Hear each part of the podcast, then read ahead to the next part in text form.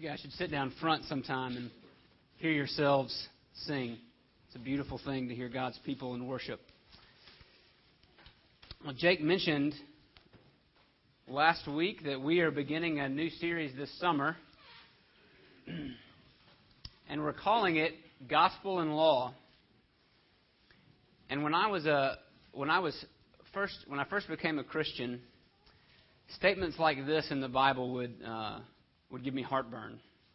Right? Psalm one nineteen, one, "Blessed are those whose way is blameless, who walk in the law of the Lord." Psalm one nineteen, like Psalm one that we read for Call to Worship, talks about the law of God being a delight. And that gave me concern because it didn't feel very delightful. Right? If we are if we are a people saved by grace, then then what do we do with passages like Leviticus eleven forty-four, "Be holy because I am holy"? Or First Peter one, which actually quotes Leviticus and tells us to be holy in all of our conduct. Or the Apostle Paul, the Apostle of Grace himself, who tells us in First Corinthians seven that neither circumcision counts for anything nor uncircumcision, but keeping the commandments of God. Maybe Jesus is most perplexing when he says this in Matthew five, his Sermon on the Mount, which is full of commands. He says, "Don't think that I have come to abolish the law or the prophets. I have not come to abolish them, but to fulfill them. For truly I say to you, until heaven and earth pass away, not an iota, not a dot will pass from the law until all is accomplished." And this is the part that gives me heartburn. "Therefore, whoever relaxes one of the least of these commandments and teaches others to do the same will be called least in the kingdom of heaven. But whoever does them and teaches them will be called great in the kingdom of heaven. For I tell you, unless your righteousness exceeds that of the scribes and Pharisees, you will never enter the kingdom of heaven." Those are all very hard sayings, and each of them should be considered on its own merit, in its own context, all of that. But, but I read that, and I'm tempted to go, what? What do we do? What do we do with statements like that? What do we do with the law? Because it's clear from those passages that the law, God's law, has a bearing on the Christian life. What is the, what is the relationship between the law and the gospel? And even those terms may be confusing to you, and so let me define them this way. When we say law, we are referring to every command in Scripture where God tells us how to think, live, and act. Okay, what he, what he tells us to believe, what he tells us to do, what he tells us to feel, how we live. Those are, that's the law. Okay? The gospel is an announcement. It is good news. It's, it's God declaring what he has done to save sinners. And at times, we those two seem to be in conflict with each other. But if we read carefully, we see that they are actually married very well. Right? And so what we're going to do as we go through this series, that's why we're that's why we're going to preach this series, but why the Ten Commandments? And there's lots of good reasons, but primary among them is this, that the Ten Commandments are the beginning of and the summary of, or you could say they're the summary of, the law. So we can look at each commandment of the ten and kind of spiral forward through Scripture into the New Testament and see how they summarize, how they lay out uh, what what obedience, what what uh, what God's law looks like. So, if words like law, obedience, righteousness, holiness, those give you the, the heebie-jeebies, right? You're in good company. Israel was terrified when the law came down at Mount Sinai, okay? But what I hope is true of me and of you by the end of this summer, by the end of this series, is that we can say with the psalmist, "I delight in the law. The law of God is my delight." That's our goal. We want to we want to delight in the law, uh, the law that God has written. So let me... Let me read for us. Please turn with me to Exodus chapter twenty.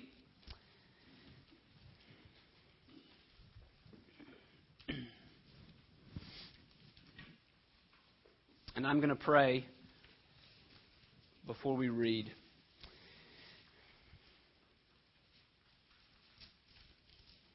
God in heaven, as we as we begin to look at your law and what it says to the, to those of us who are saved by grace, and even what it says to the whole world,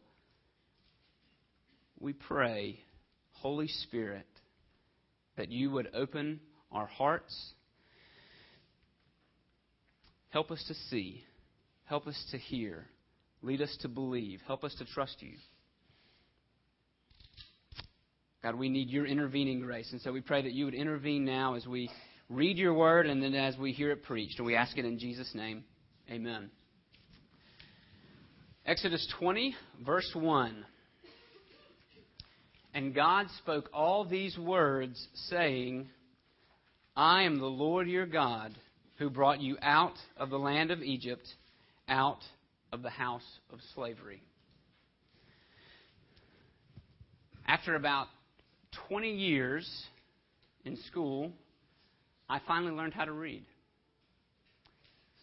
And what I mean by that is that I finally learned how to read so that I could understand what I was reading. All right, so so I, I don't want to disparage the institution in Tuscaloosa that uh, awarded me my first degree. Um, but needless to say, it was a little bit easier than seminary. And when I got to seminary, I realized very quickly, for the amount of things that I had to read, for the amount of things that I had to study, that I had no clue how to really read in order to study and comprehend. All right, until I found a book in the library, and you're going to find this, this is humorous. I found a book called How to Read a Book. It exists. And it actually was very helpful. And one of the things that it told you to do was to read the introduction. Now, how many of you, when you read a book, assuming A, you read, how many of you actually read the introduction to the book? Uh, well, then never mind. Okay, so I was apparently in the minority, right? Uh, up until that point, the introduction was just extra material that I did not need to consult, okay? Uh, little did I know that for many books, I was missing something that would have helped me out a whole lot, right? The introduction, a good introduction anyway, sets the tone for the rest of the book. And it tells you, here's wh- here's how we're going to get where we're going, here's what's included in the book. And so what I could do then is say, all right, if this was something I was studying, I didn't have to read the whole thing. I could say, okay, well, I don't need these parts, I can read these parts, right? The introduction puts everything in perspective. Now, I want you to, to verify something for me when you get home. Don't do it now on your smartphone. Um, but I want you to do a Google Images search for Ten Commandments monuments. And I want you to see if they've left anything out or if you notice anything being left out. All the commandments are there, but in just about every picture that I saw of lots of different monuments, they leave out the introduction, or they only include half. And without the introduction, the rest of it makes no sense. Without the introduction, they're just bare laws. But with the introduction, what I just read in verses one and two, or in verse two rather, they are a sign of God's grace. And so that leads me to make this rather bold statement that actually God's grace comes before God's law. Right? Now, what we usually think is, no, no, no, no, no. When, we, when we're talking about the gospel, when we're trying to lead somebody to Jesus, we give them the law first. The law tells you where you fall short, and so you know that you need a Savior. And that's true. I think Paul does that in Romans. But if you look at the Bible as a whole, the pattern you will see is that before God gives his law, God tells you what he has done. Right? And that's actually covenant structure. The great king tells his servants, tells his people, here's what I have done for you. Now live in light of that. So grace comes first. Okay? God's grace comes before God's law. You see it in Exodus. Actually, you see it in Genesis. Before God ever tells Adam what not to eat, he tells him all that he's made for them. God's grace comes before his prohibition. You see it in Exodus. You see it in Deuteronomy. You see it in Romans, Galatians, Ephesians, Right, we just finished our study of Ephesians, and for well over half the book, God is saying through the Apostle Paul, here's what I have done for you. Now live in light of that. That's the structure we have in Scripture. God's grace comes first, and the law follows. And if we don't understand that, we're going to wrestle with the law. All right? So, let's see how God's grace comes first. What does He give us? First, God gives us His name. Look there in verse two. He says, I am the Lord. Now, we've read that enough and we've seen it enough that it may not strike you uh, as anything special. But when you see in, in many of your Bibles, you'll see that Lord there is capitalized. All, all caps, all four letters are capitalized. And what that's telling you is that that, that is the Hebrew name, that is the Hebrew word, and we don't even know how to say it, Yahweh. All right? It's just four characters, Y, Y H W H. It came to be so sacred to the Jews that they wouldn't even pronounce it. They figured it was, it was too sacred to even say aloud. And so when they finally put the Scriptures down, they didn't put vowel points on it. And that led later scribes to put certain vowels on it that gave us the name Jehovah. And now we've gone back and have said, Jewish scholars have said, actually, it's probably not Jehovah, closer to Yahweh. All right, so that's what all of that extra history lesson is to tell you this. This is God's special, unique covenant name. The other words for God in the Hebrew Bible can be applied to other deities, to other false gods. But this word references only the Lord. Okay? And it's the name He gave Moses. When when he was sending Moses to go rescue his people, Moses said, who should I tell him is sending me? And he said, you tell him I am is sending you. Yahweh. Right? God gives us His name. God gives His name to His people. And what that tells us is he's, he says, I'm talking to you. This is not some impersonal deity way up there in the stratosphere. This is the, this is the maker of heaven and earth who has drawn close to name a people for Himself. He says, I am the Lord. I am Yahweh. He gives them His name and talks directly to them. Right? He's on the top of the mountain, clothed in, in fire and smoke, and all of his all of the people, all of His gathered people. One commentator pointed out, this is the one time in history when every single one of God's people was gathered to hear the word. Okay? Um, and they and they hear His name. This is who I am. But then, even maybe more special than that, He says, I am your God. He says He belongs to us, like a dad belongs to a child. I am yours. I'm not just the God, I'm your God. I'm not their God, I'm your God. You belong to me, and I belong to you. Now, is that something God has to do? No. Something God chooses to do because He loves us in His grace. Listen to how Moses describes the relationship in Deuteronomy seven. He says, for you are a people holy to the Lord your God. The Lord your God has chosen you to be a people for His treasured possession out of all the peoples who are on the face of the earth. It was not because you were more in number than any other people that the Lord set His love on you and chose you, for you are actually the fewest of all peoples. So why did God set His love on us? It is because the Lord loves you and is keeping the oath that He swore to your fathers. Why does God love us? Because He loves us. And because He's keeping a promise that He made to Abraham. Okay. So God gives us His name. And He talks directly to His people. But also God gives us His salvation. Right? The great King lays out what He's done. He says, I am the Lord your God who brought you out of the land of Egypt, out of the house of slavery. In the In the images that I found on Google of Ten Commandments Monument, this was the part that gets left out.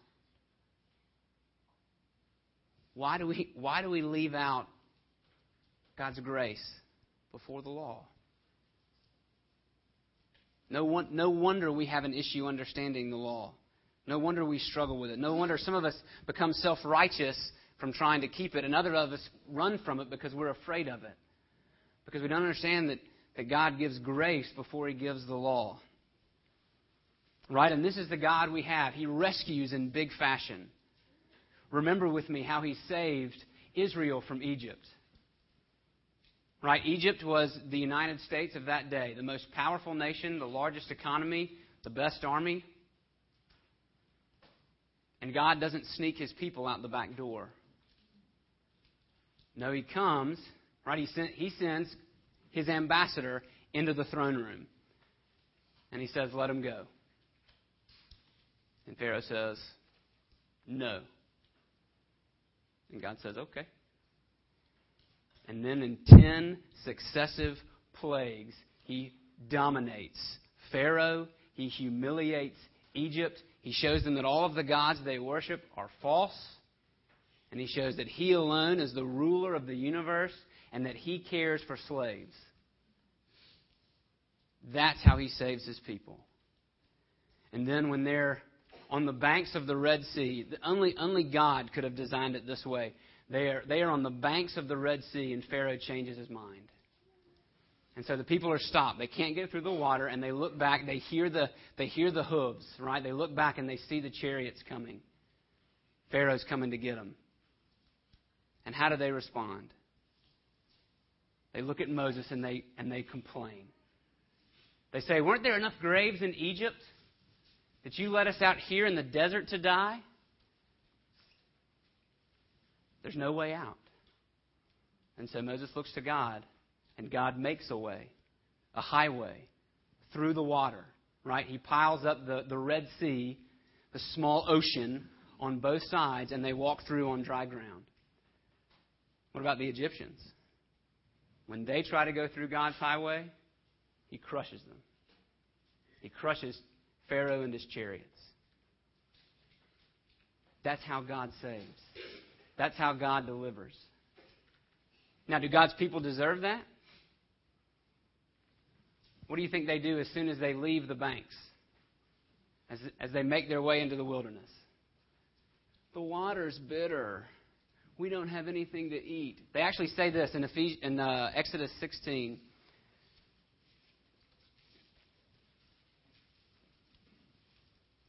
Right, um, Exodus fourteen, if I have my numbers right, they, they cross the Red Sea. Exodus fifteen, they watch Pharaoh destroy, they watch the army destroy, and they sing a song about it, so they're rejoicing. In the very next chapter, here's what they're saying. Would that we had died by Yahweh's hand in Egypt. There we had plenty of meat and plenty of bread. We wish You just killed us then. Are those people deserving of salvation? And yet God rescues, and He saves. Right? That doesn't stop Him from saying here, I am the Lord, your God. I brought you out of the house of slavery. They didn't earn their salvation by good works. They were given salvation in spite of their bad hearts. So right here at the beginning of the law, we see very clearly that the law does not save. It is not given to save. So why then the law? What is the law given for? Again, Scripture gives lots of answers to that question, and we'll look at many of them as we go through this series. But the most helpful one at this point is this. His law reveals His character, which is what He wants His people to conform to. Right? He says, I am your God. This is what I'm like. I want you to be like Me. Which is why Leviticus is full of the phrase, be holy because I am holy. I'm different. I'm set apart. I want you to be different. I want you to be set apart. I've adopted you. You're My sons. You're My daughters. And that means you need to bear the family likeness. And so He gives the law. And so when, as we go through, as we look at each of these commandments, we're also going to look at how Jesus transforms them and deepens them in the New Testament. But as we look at each one, we need to see how the commandments reflect the heart of God, and then how they reflect, how, how it speaks to our hearts as His sons and daughters, right? This, so the commandment to not kill reflects God's love of life as the life giver.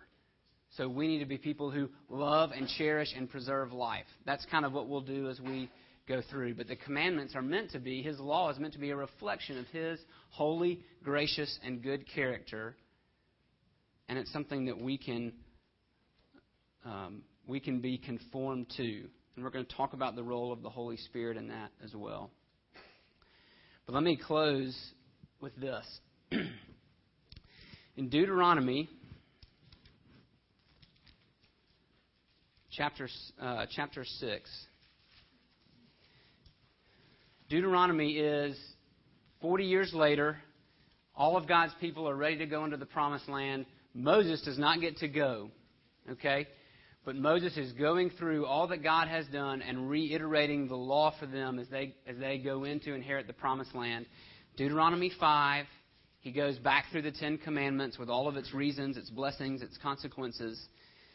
Says a few more things, talks about the greatest commandment. But then at the end of Deuteronomy six, in verse twenty, he says, in the future, when you're in the promised land, your son is going to ask you, what is the meaning of the testimonies and the statutes and the rules that the Lord our God has commanded you? Basically, Dad, why do we believe all this stuff? Why do you believe all this stuff? Why do you do that? And the dad is supposed to say, God said so. We do it. Amen? No. The father is to respond by talking about his salvation. The father goes back and he says, you see, son, we were we were slaves, and God rescued us. He brought us out of slavery, and He made us His people, and He gave us this land. That's why we obey His law. That's why we believe and live this way. Nothing's changed. Right? When parents, when your children look at you and say, Dad, Mom, why do we believe all this Christianity stuff? Why do you believe what you say you believe? Why do you do what you say you do? We say the same thing. You see, son, I was a slave, and I've been rescued. I was dead in my trespasses and sins, but God, by His grace, made me alive with Christ. Right? He rescued me from Satan with a mighty hand. And He did it with something even more miraculous than ten plagues. He did it by becoming flesh Himself. By keeping His law, which I cannot keep. And then by going to the cross, and just like Pharaoh's army, being crushed under the weight of God's wrath. He was the Lamb under whose blood I have life. God rescued me with a mighty hand. That's why I believe and obey. He gives me His law not to crush me, but to show me how needy I am of His grace. And that's one function of the law. It shows us that we are in desperate need of grace because we cannot measure up. And so we flee to Christ. And then it also shows us how we can grow to be like Him. But we can't get there without the grace. You can only say that. You can only say that the law shows me how needy I am and helps me to grow in, in, in God's image if you are in Christ. Because if you come to the law expecting it to be able to save you, expecting to be able to do it, then you will be defeated. You will be crushed. And you will be left without hope. That is not what the law was intended to do. If you come to the law without the gospel, if you come to the law without reading the introduction, then you will be crushed. The law does not save. Jesus does. Bear that in mind as we as we go through the law. And if you don't know him, if you have not, as the old Scottish hymn says, laid your deadly doing down at Jesus' feet, if you have not given up on your self-righteousness and come to Christ, then I invite you to do so now. Let me pray.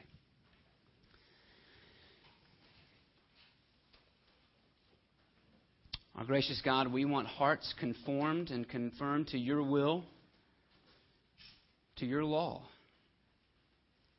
We read in it that it is a delight, that you have given it to us for our life. God, that we can, that we can be your people is an act of your unmerited grace. But for those in Christ, you have said, you are my sons and daughters. And you have graciously given the commands in Scripture to show us how to live. And yet, God, we need more grace. And so you give us your Holy Spirit. Just as Ezekiel talks about in Ezekiel thirty-six, that you have put your Spirit within us so that we will love and do your commandments. So, God, help us to cherish your grace in the law. We ask it in Jesus' name. Amen.